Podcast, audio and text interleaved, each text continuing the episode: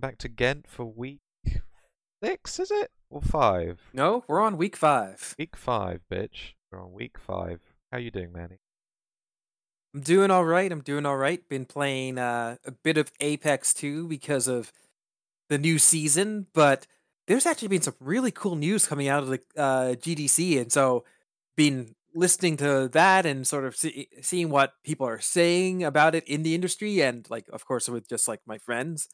And so I'm really looking forward to talking about some of the stuff that's been happening this week. Same here. I mean, I've had basically a midlife crisis at the age of 23 this week, so I haven't played many games, but I just bought Sekiro this morning. So I will be playing that, and we'll talk about Sekiro a lot probably next week, not so much this week, because all I did was get to a plot point that was advertised on YouTube.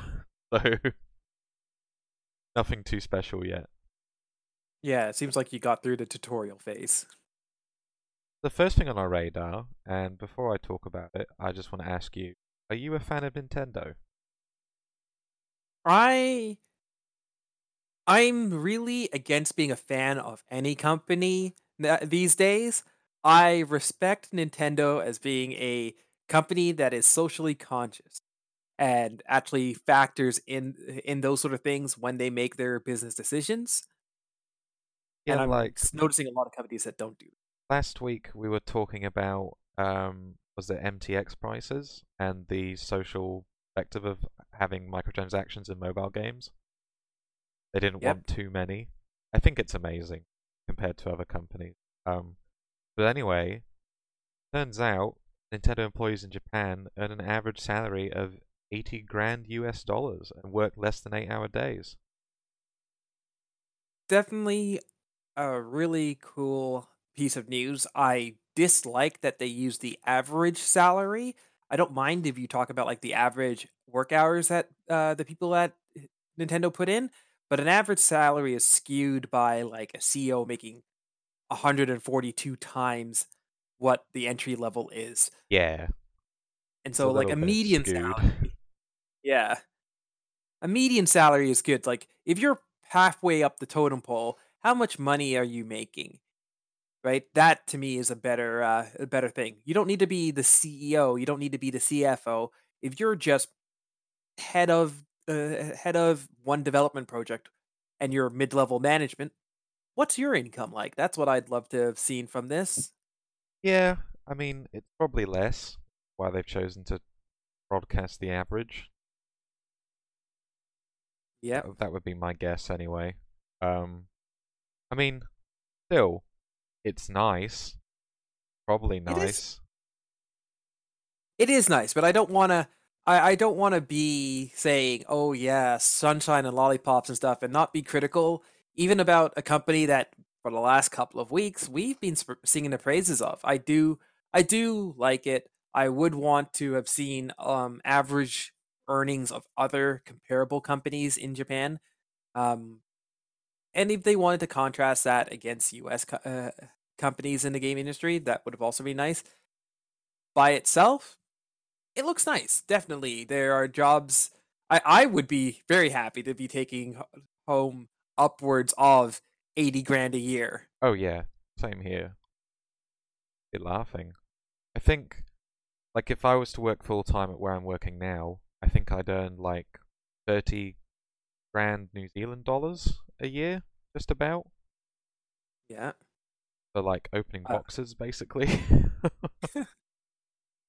I I'm I'm not sure uh, how that converts to USD, and the Canadian dollar keeps going up and down. So I, I I'm I'm happy to be uh, paid in part uh, in US dollars.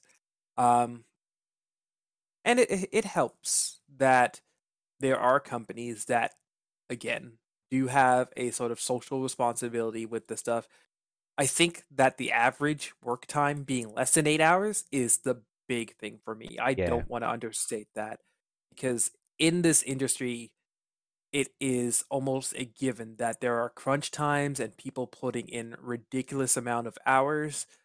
On our very first episode, we talked about the Blizzard layoff layoffs, and a big part of that was that their company that has been accused of exploiting the fanaticism and dedication um, of its fan base, and like people go there being like dream jobs, and they put in extra hours, Yeah, and then to be shunned yeah, at the end of it.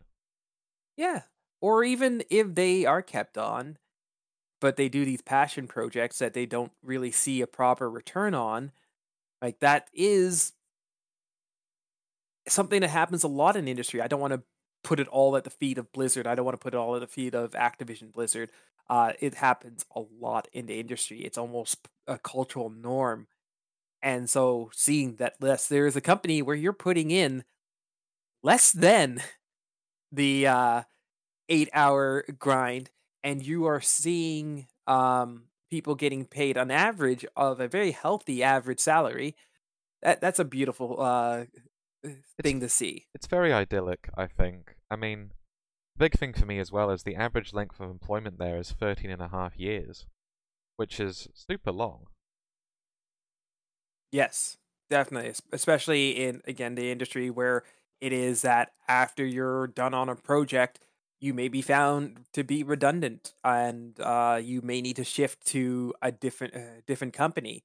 You are seeing that they will hire and fire based on whatever pro- uh, current projects they're working on, and we have seen companies that go gangbusters, open up studios around the world as they're doing more and more projects, and then quickly close up shop as soon as it slows down. So 13 to 15 years tenure at a company is is very, very good. Very long. I think for like any job really. Um, like it's it's very rare to see people stick around for that long, I think, right now in the current Yeah. workforce, unless you're doing something you like studied for. And even then you jump between companies as opportunities arise. Yeah. So the average being that shows that it's a company where people can call it home in a way that they can build their lives knowing that this is a stable income that isn't going to shift next month and yeah they can they can like actually put down roots knowing that on average they're going to be there for the long haul And that's lovely having job security. Like, I, I've been talking to Manny off air about this, but I'm looking at, at a government job in the future, and the main reason for that is job security. Very nice knowing that your job will stick around and you have, you know, support. Um, definitely I mean, I'm kind of feeling that in my current job at Kmart anyway. Um, just because they need, they're so desperate for people because no one wants to do the job. Uh, which is kind of nice. Well, if I have to talk, uh, if I could talk a little bit about like my uh, life, I currently do a lot of contract work, so it's not anything where I'm expecting a paycheck into next year. Even I'm looking, always looking for the next uh, hunt. But I've stayed with companies, uh, one for almost a dozen years, one for uh, six years. Oh So wow. I've I've done like a good amount of time with some companies. Um, and now I'm on the flip side of it. And yeah, that kind of uh, stability of the paycheck is definitely less stressful if you're if you are looking for just like a nice job security. Yeah, I mean, overall, this news is just nice. I agree with you that the average isn't the best way of um, publicizing your earnings because not everyone is a CEO. Yeah. But I think it's a good sign regardless. Definitely. I definitely think it's a good sign regardless that it is possible to have a secure job as a game developer if you work at Nintendo. I I think that every every statistic they had other than the average pay was marvelous. I think that the average pay is misleading, and I'm just going to throw it, uh, call it a wash, and be like, you know what? Even if you are getting paid less than what the average is, and uh, I believe by default, right, that is probably going to be more of the people working there. Yeah.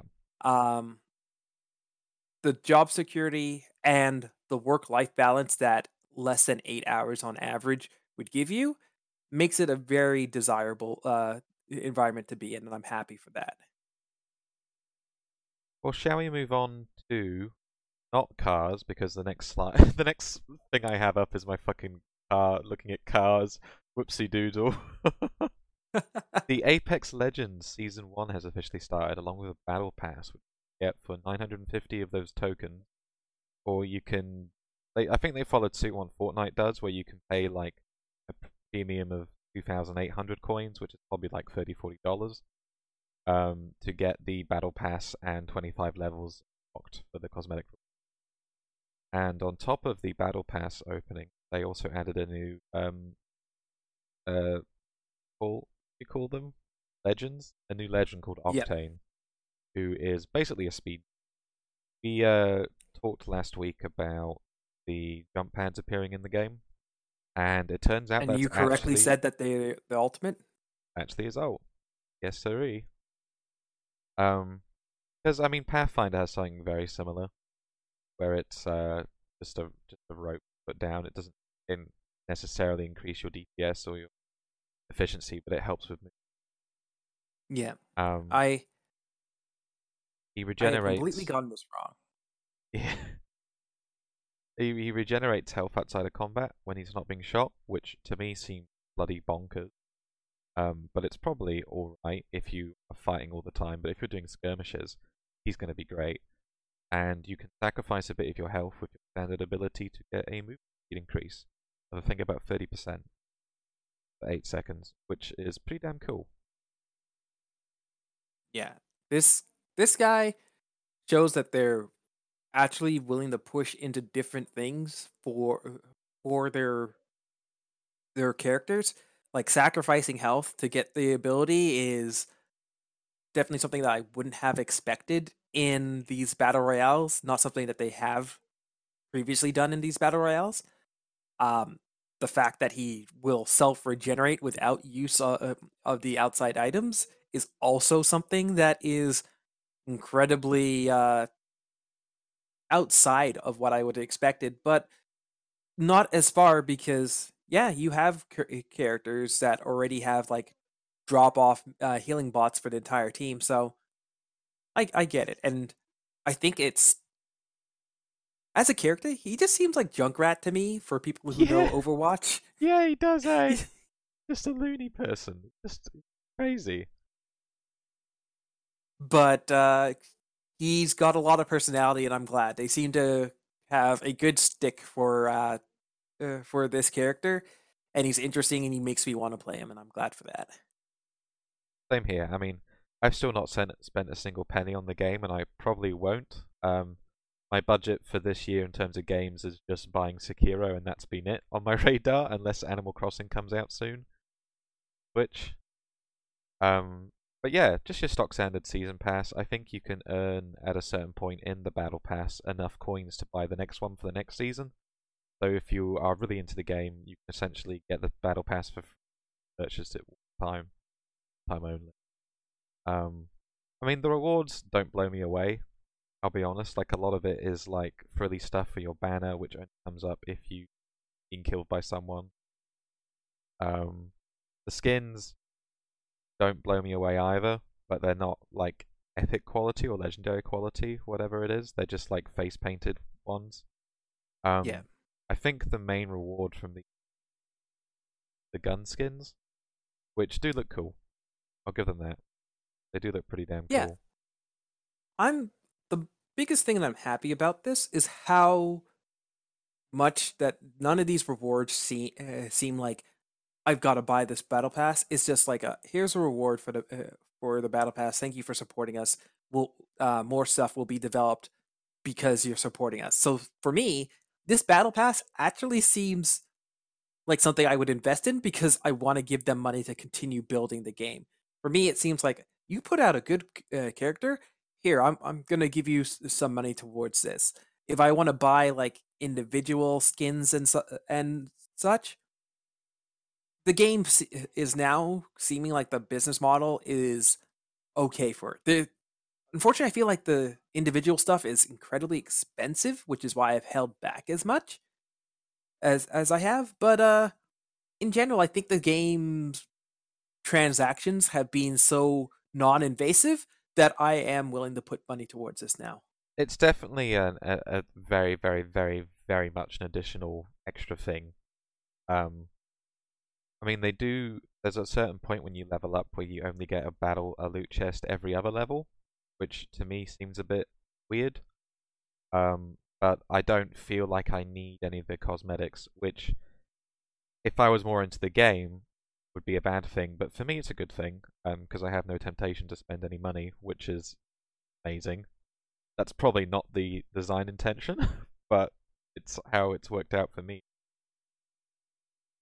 Yeah, um, I think that the biggest thing is that they do slow it down. And of course, like you're saying, that's supposed to entice people to be like, "Oh, I'm not getting rewarded as much.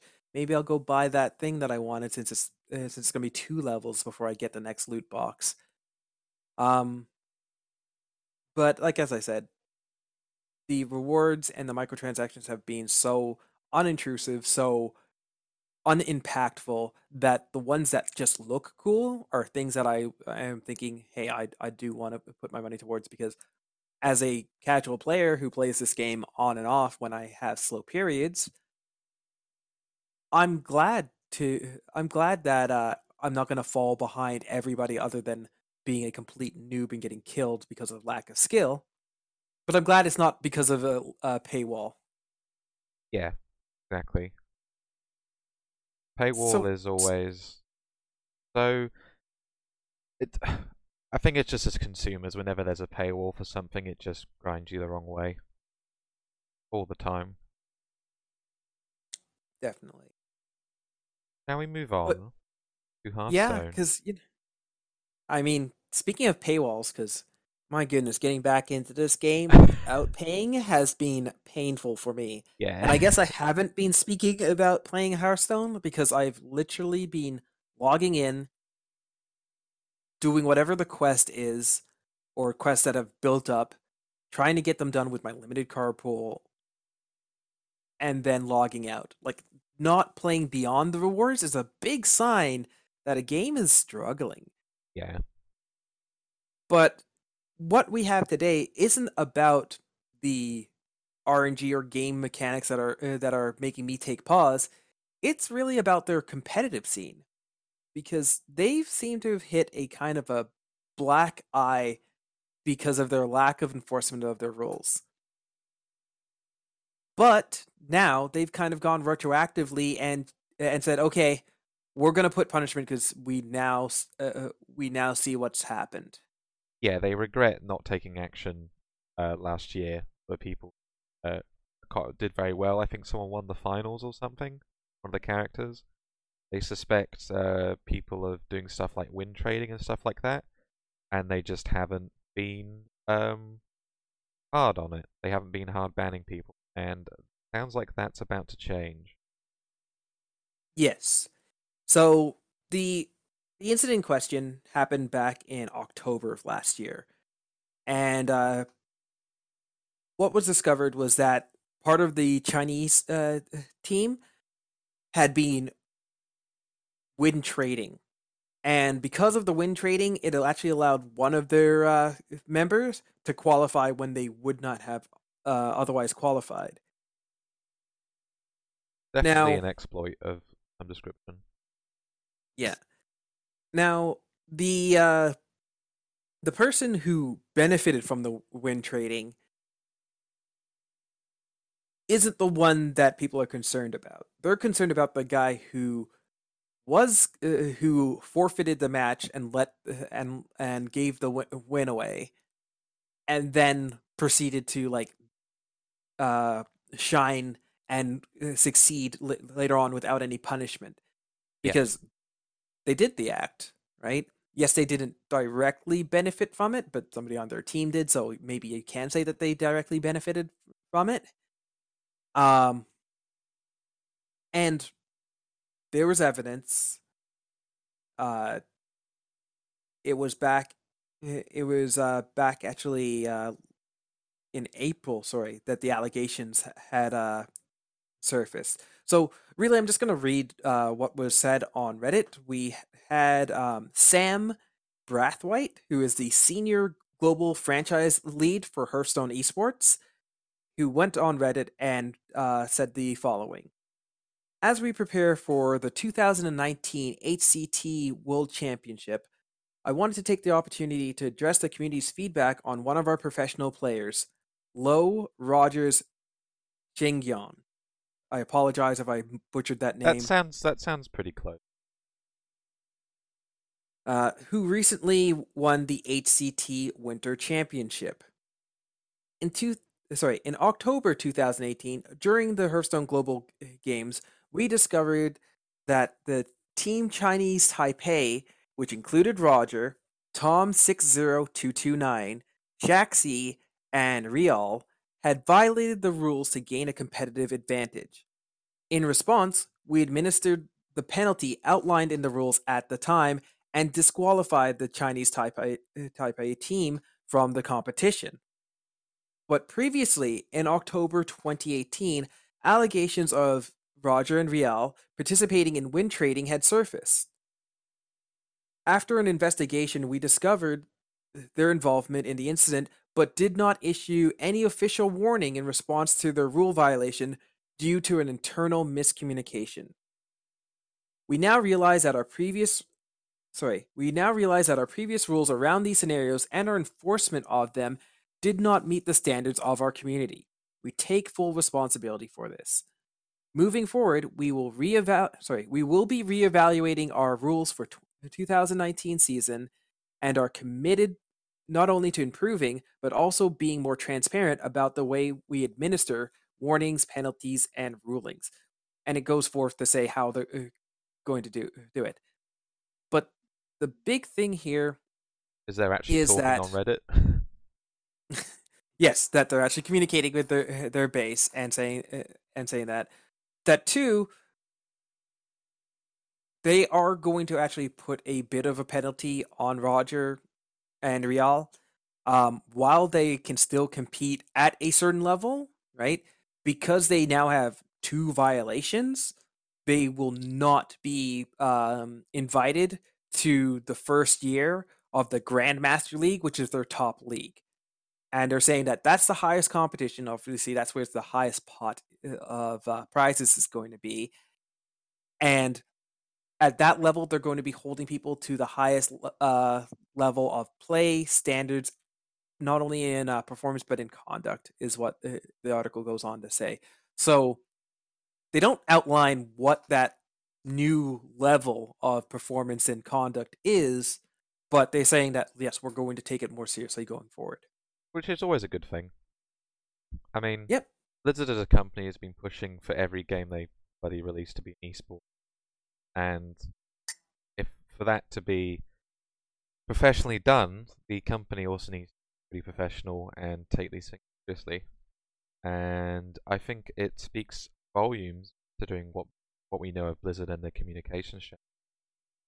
For them to actually come out on Reddit and just say we fucked up. Which is Yeah. always a nice feeling. You feel pretty vindicated, uh, especially people who don't like Blizzard. Um, but if you are a fan of the game, it's nice to see that they are going to be making changes. Which is always Nice. nice, especially if you're really into the sports. And, you know, competitive sports need to be fair. And it's clear that what they did left someone at an advantage. So I think it's good.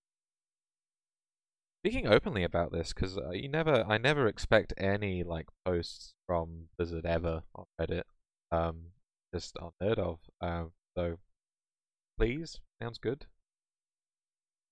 Yeah, def- I definitely like the candid and earnest uh, nature of the post.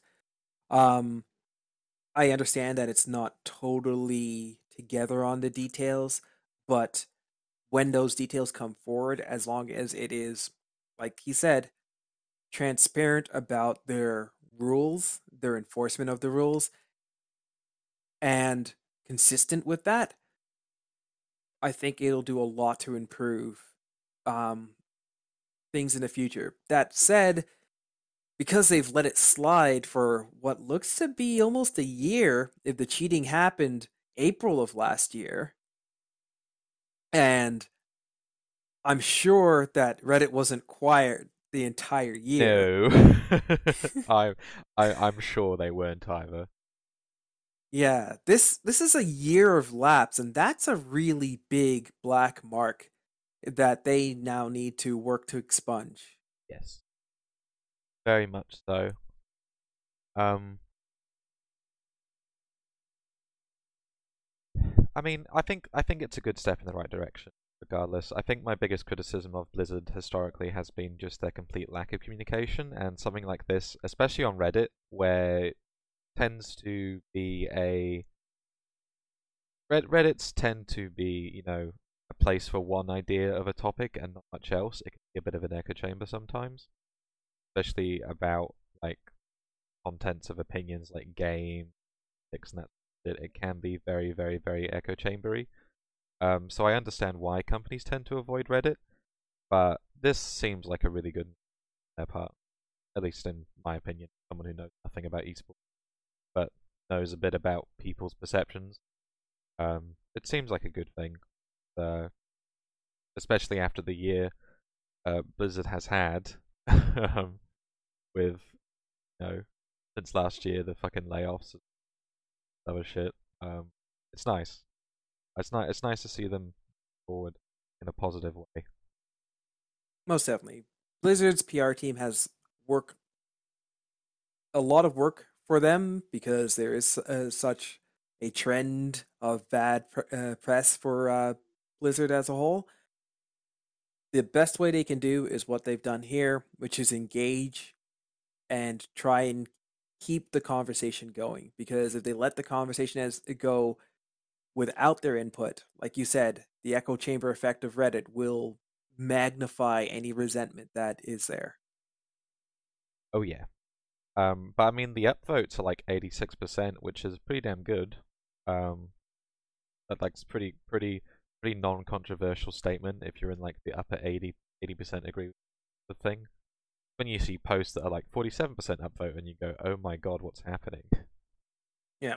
Well, that's when you refuse to like give an actual answer. And there have been companies that have done that too. And then people just claim it's all BS and it just becomes yet another black mark. So again, because of the earnesty, because that they're saying that yes, we messed up and we will do better. That's good.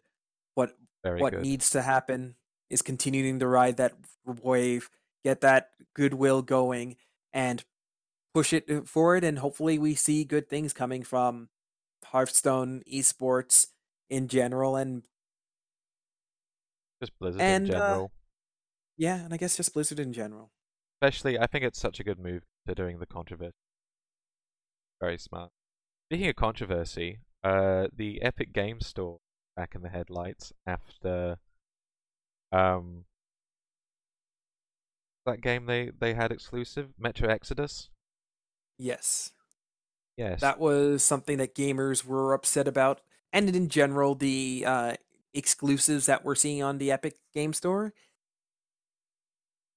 yeah. but- the CEO Tim Sweeney came out and said a few things about the exclusivity, as well as uh, some very good things about human curation of games they are uh, they have applications for on the store, so they can avoid like a rape day incident. It was shockingly bad. Yeah, it it seems very timely that he got to come out and say, "No, we're the good guys." After uh, Steam had done that, because It's smart. yeah, there were there were definitely two points here that really rang true. And if you have listened to our previous uh, episodes, you'll know that this sort of echoes the sentiment that we've had here. One, of course, was the human curation to make sure that games like Rape Day, um, games that are really just there for shock value, don't hit the store Yeah, exactly. and they and they recommend and they said that like yeah this means that we're not going for just quantity of games yeah we'd love to have a lot of games but we want to make sure that they're good games coming to our store They are. and that's a Sorry, go on. Go ahead. Okay. that's a shot. We'll both be nice. I'll finish this though. That's I think that was one of the two direct shots across Valve's uh, bow, saying like, "Yeah, we're gonna be better than you in this manner." Morally better. Yeah. I mean, the other part of it. Go ahead. Go ahead. um, Uh, before I jump into the second part, go ahead. I was just gonna say, like, it's very, very smart of them to say stuff like this at this time. Um, I think, I think we talked about um, Epic Games Store as being the first real competitor against Steam, and I think they're really pushing it, and I hope it is because it'll just make Steam better. They'll be forced to adapt and change stuff now that they don't have a monopoly on everything, which is healthy, I think. But what was your 2nd I'm- point? Well, I would agree that yes, it's healthy to have uh, competition as long as they don't become the dominant force themselves. Because I, again, like we were saying um, before, we're not quite sure about these practices if Epic were to gain a, a, uh stranglehold on the market. But the other part that they uh, decide to uh, mention is that, yeah, our percentage is less, and we want to break this stranglehold of 30% to the storefront that Valve is doing because that's a direct shot to Valve's business model. Yeah. And the exclusives that we're doing that people are uh, upset about are part of our strategy in in that. And it's true. And he went on to say that yeah, you can look at games that come out um free games like Subnautica, which is honestly the first time I picked up the uh Epic Games Oh, store was I'm oh so scared of that game. it's not for me. Deep water exploration, no, no, no. free game Free like game. even just to be like hey let me try this and you know that's a solid game and they're like yeah we we spent the money gave the money to the developer said listen we're uh, uh we're going to give your game away free for a week or two weeks a limited time to entice people to uh get it from our store and it worked. Person in in uh, discord that i i'm in said hey guys free game. Go get, uh, go follow this link and that's how i got to the epic game store. They said that's so much more effective and cheaper than doing a google uh, um, ad blitz or any kind of traditional ad blitz right? Yeah. and it puts your game in, in front of people and that's so true.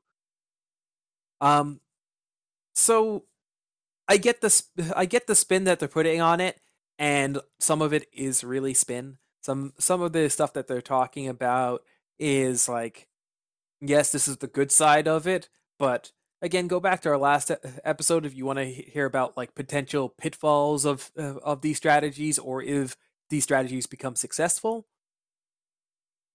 But this is generally a good look at what they're trying to how they're trying to pitch like their strategy into the market and getting a good share versus other more established storefronts like Steam. Um, when other storefronts like Origin haven't had that kind of ex- uh, success. No, I mean they're really riding on the success of Fortnite, I think, and it allows them to do the really, really good deals for consumers like us for free.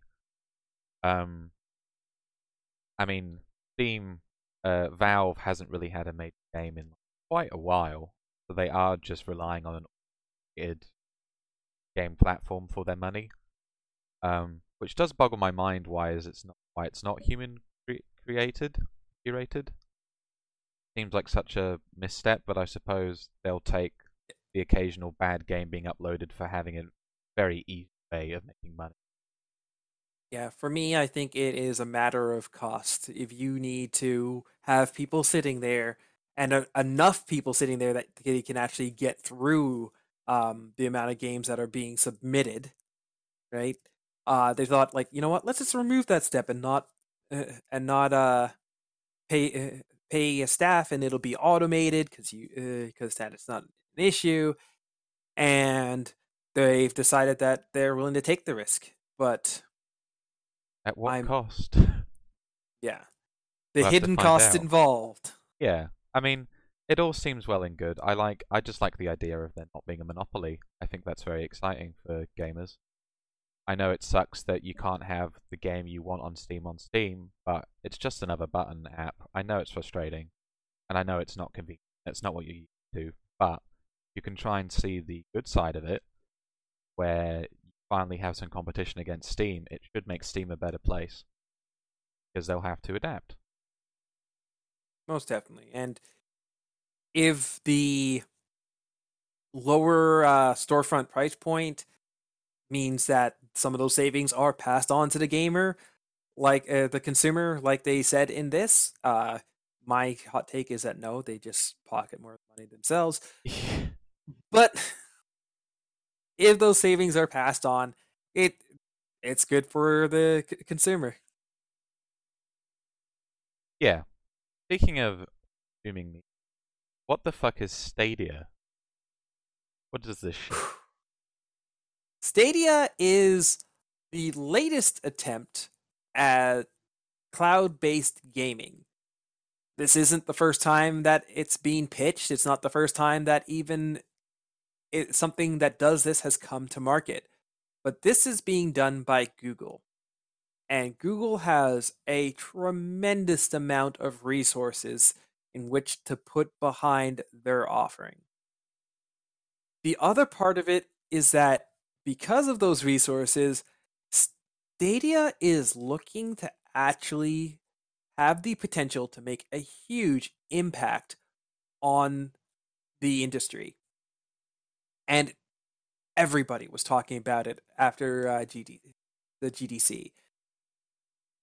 The big thing is that Stadia, all the gaming processing and all of that is being done on servers remotely and then being streamed to your uh, your computer which means you could play it on a smartphone you can play Tablet. it on your computer a tablet you could play it on a TV with a, a suitable Chromecast that they uh, that they're going to be putting out and a controller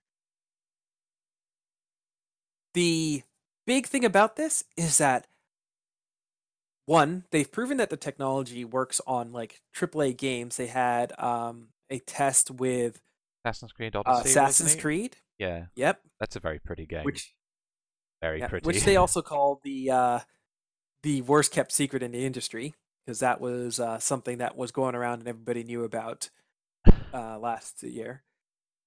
Right. Um, and then beyond that, the hooks that they have is something like you see a game on YouTube and you go, Manny, Manny, this game's coming out. Do you know anything about it? Right? And I go, no. And you send me a link and I watch the YouTube video. And below that YouTube video is a play now button. And I press that. And because I'm doing the, st- uh, the Stadia service, I get to play it right then and there immediately. that seems so surreal to me. That you can stream games and play them with it being hosted somewhere else, no more boxes, no consoles. Yep. I mean, This is this is huge. yeah this is sort of the the future that could come um another thing that they were saying is that like yeah because it's it's uh google they're saying yeah we'll sell our own controller just so that there is a controller people can use Yeah. but you can use an Xbox controller if you have one of those that's hooked up to your PC. You could use your uh, smartphone as the controller and still have it streamed to your uh, your uh, computer. Right? They're saying that there's no stand uh, there's no standard that you need to buy. Everybody uh, can use this. They were saying that they found the lowest compu- uh, computer that they could pick up uh, readily and they were streaming off of that. They had on the presentation somebody pause that, switch it over to their tablet, and pick up exactly where they left off with no time in between. That's then amazing. jump to their phone. It's so Right. It's so new age. It's so like next era sort of technology. You know what I mean? Yeah, it seems like it is seamless from what the presentation was.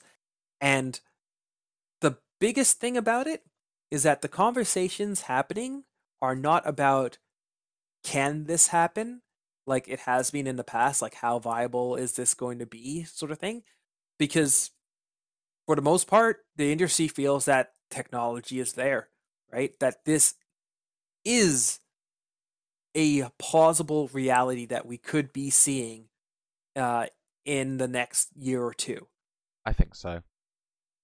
I mean, technology moves so quick now.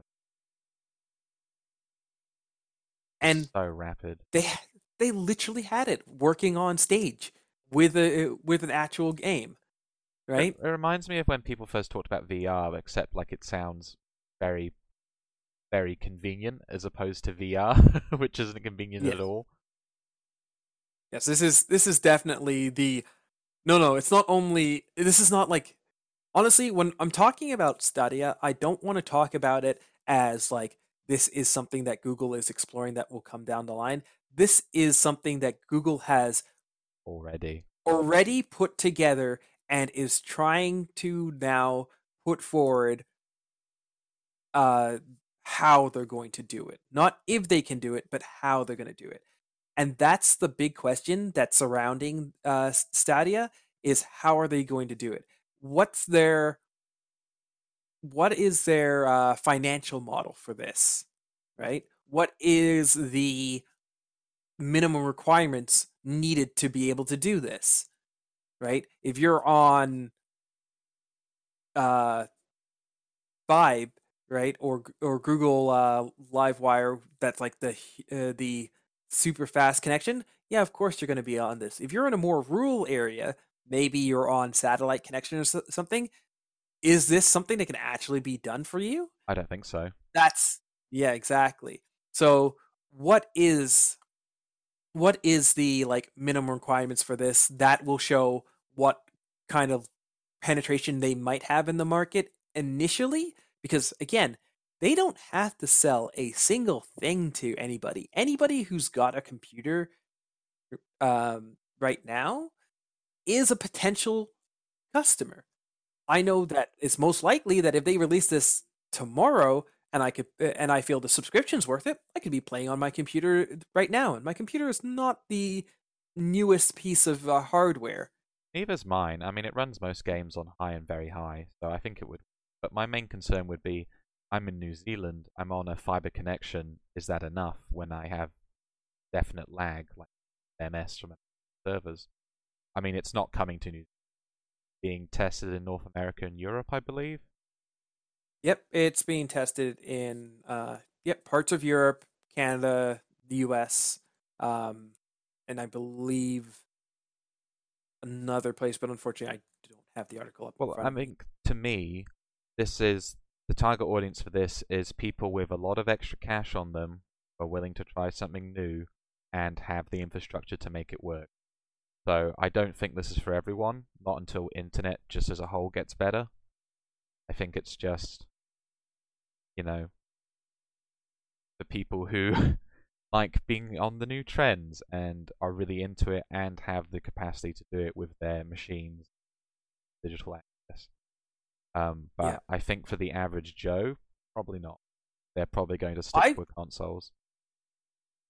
I I understand that, but I think that the average Joe could actually benefit from this. If they were to say, yes, we're going to put this out in New Zealand, right?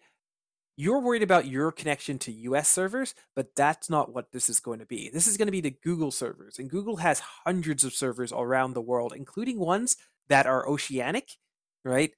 That aren't going to be you trying to connect to North America. It's going to be you trying to connect to maybe Australia server. Probably And that's a f- Australia. yeah, Yeah, that'd be doable. Right? and that's going to be far less of a ping for you on your your system and it's infrastructure that already exists this is not infrastructure that they're having to build Oh. um the the big question is the subscription uh, sorry i apologize is the financial model everybody under the sun their first inclination is a subscription model but there is concern that a subscription model benefits certain games more than it benefits others if it if, if it becomes the quote unquote Netflix of video games, right? That would be a boon to games like, let's say, World of Warcraft, where you're constantly playing it throughout the se- seasons, and even if you step away, you're you're going to come back eventually. But it's far less enticing to games like, let's say, Mario, where it's a Yeah. single session sort of game that you do and you complete and you're and you're done with. Right? Yeah, I see what you're saying. Um, subscription model definitely benefits games that are as quote unquote games as a service as opposed to games as a product. Um, games as a service will definitely go hand in hand with this sort of subscription model if that's what they go for, which is probably what I would expect, given that it's supposed to and- be a constant thing. And then the other part is that if it's a service, how much do you pay monthly for service? And if I want to put a game on there, how long does it take a developer or a publisher to recoup their cost of developing a game? When you put forward a $60 game, $60 US, people will buy it as a one time purchase. If you were to put a $60 price point on a service, people would gawk at that quite quickly. They would. And that's for everybody. And that's split between everybody who would be putting out a game that month. So there's a lot of question about it. It seems like how much money, how much revenue could somebody possibly get from a new game? If this is the Netflix thing, does that mean that it would need to be a premium thing where some of these games are like, because you have the service, here's a list of games you get on the constant. Plus, you can also purchase these games and then stream them from our uh, uh, from it if people are buying licenses for games. So it's more akin to the Steam store or the Epic Game Store, but you never download the game; it's just played instantly from uh, from the Google uh, It's uh, service. it's so exciting that this is happening. Like the the rate at which we're evolving technology at, at now is just ridiculous, and I love it. Yep, this is definitely a industry disturber.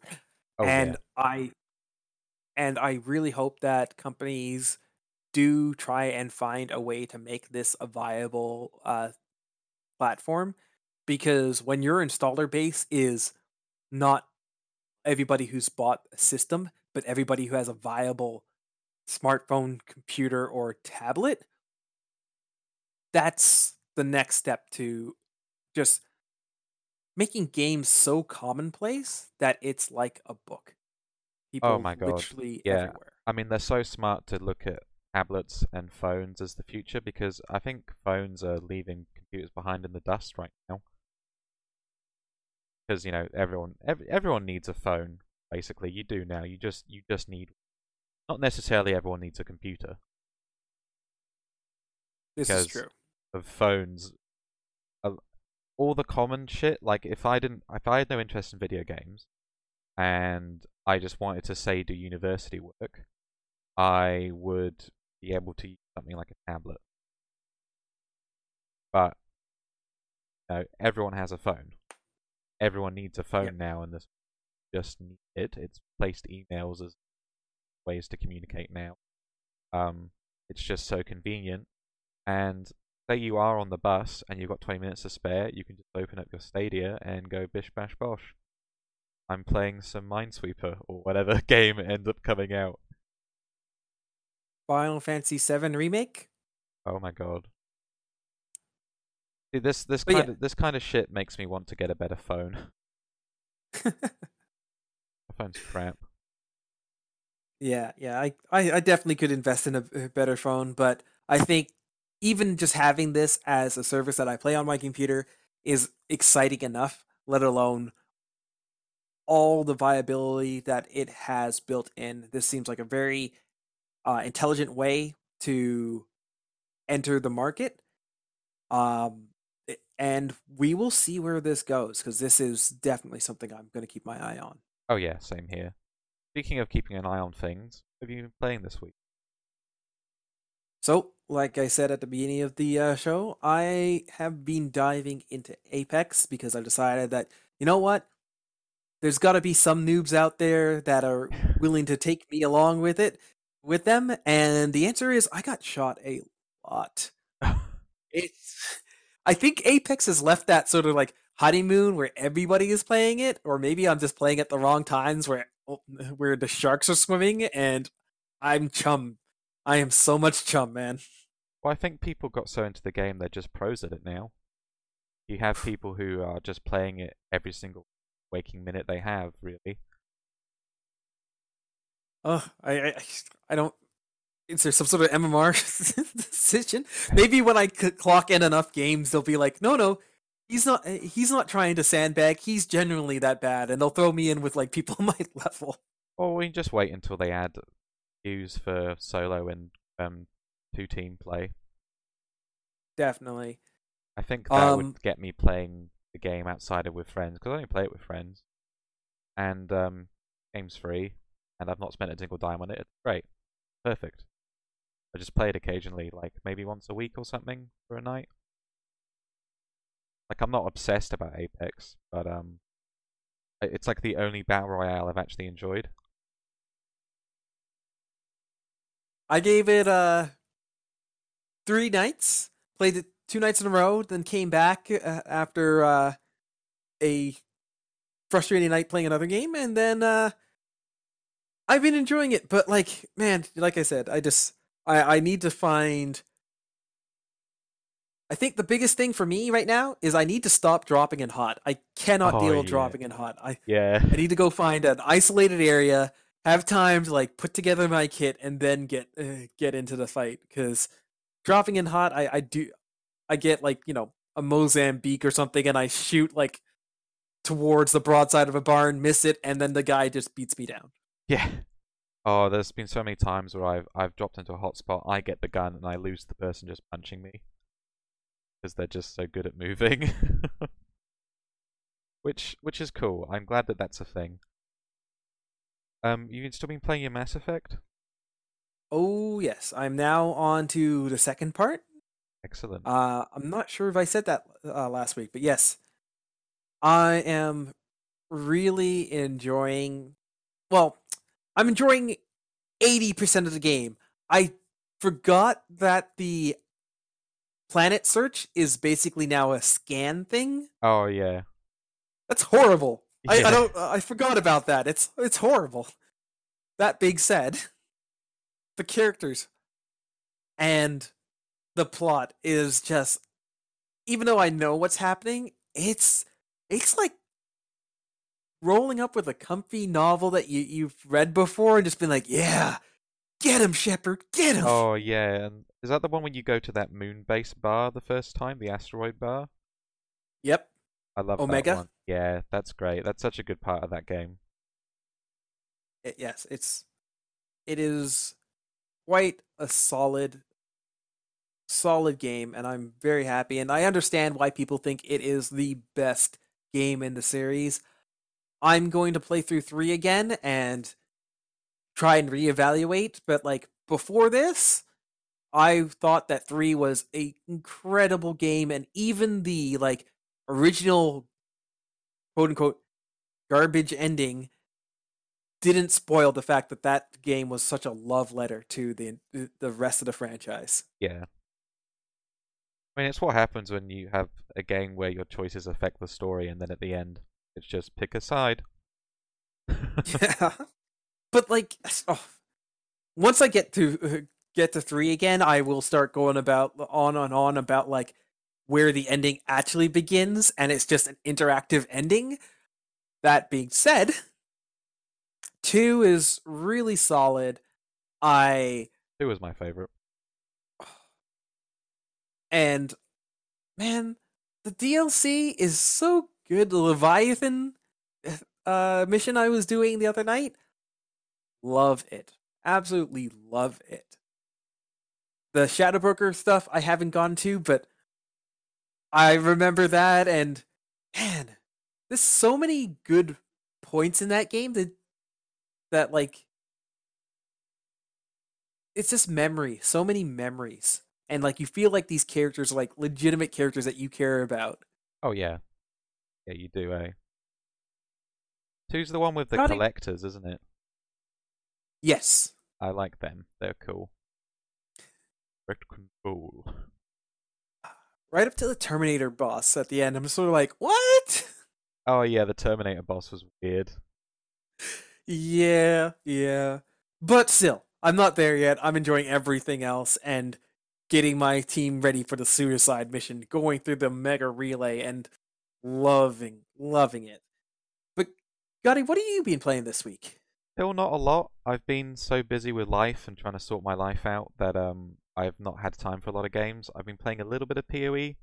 Um, New League isn't amazing. Uh, it has a lot of problems. They are looking at fixing quite a few of them, like changing how the core gameplay mechanic works very significantly. Um, so right now the way it works is every time you do a map, which is then gain content, you find the little portal to a memory. Once you stabilize that memory by pushing um, some levers located in the memory, you are able to take that with you to the memory nexus, where you plot out a big path memories. The memory nexus also has like inbuilt memories there that give you specific rewards, and some of them will enhance every single connected piece you have on the board, which is amazing. But makes the whole thing very grindy because you need about five of them to make the maps worth running. What they're doing now is instead of applying it to the nodes you have connected, you can pick and choose where you want it to affect that area, and they're buffing the uh, efficiency and power of these mods. So I'm looking forward to that. I think I'll play more once they've fixed the league a bit. Um, because right now I bought Sekiro today. I played uh, like 20 minutes of it. I played the tutorial. Uh, got my arm chopped off. That's not a spoiler because it's the main fucking advertisement of the game. You've seen that fucking army users. Um, lost my, my, my child emperor thing, whoever it is I'm supposed to look after. And uh, yeah, I'm about to dive into that probably the rest of the day. Done. And I will give you a full report next week on Sekiro Shadows Die Twice. Great. I'm looking forward to hearing all about it next week. Yeah, so thanks for listening, everyone. This has been episode five. We've been doing this for a month now. That's great. Indeed. We are on And it's back up on iTunes. Yes, we're back on iTunes. We're back on TGI. The TGI episode should link to the iTunes um, hyperlink, so you can access it there as well. And yeah, on TGI Studios we have a drop-down menu now, um, so you can see specific episodes and all that kind of shit. Um, it's very exciting, very cool. And uh, thanks for listening. Definitely. And if you want to find me on the internet, you can find me on Twitter. That's uh, TrueVinManny without the E. Sorry, True without the E. And you can also join us in our Discord that is in the TGI Discord. And that can be found as uh, bit.ly slash uh, TGI Discord. Gotti, where can people find you on the internet? They can find me at Gottylicious on Twitter, um, or my full name, Richard Hardcastle. Um, I used to do YouTube and Twitch, not anymore. Uh, it's a thing I'm thinking about trying again when I'm done studying, though. Um, yeah, just find me on Twitter. I just post memes, tweet stuff I find funny, and um, find our official podcast uh, Twitter at Gent as well. Gent, Gent. Is it hard G or soft Gent? G? Gent, Gent, like the gentleman. gentleman. Gent podcast. gentleman. oh well. Thanks for listening, everyone. Until next time, guys. Bye. Bye bye.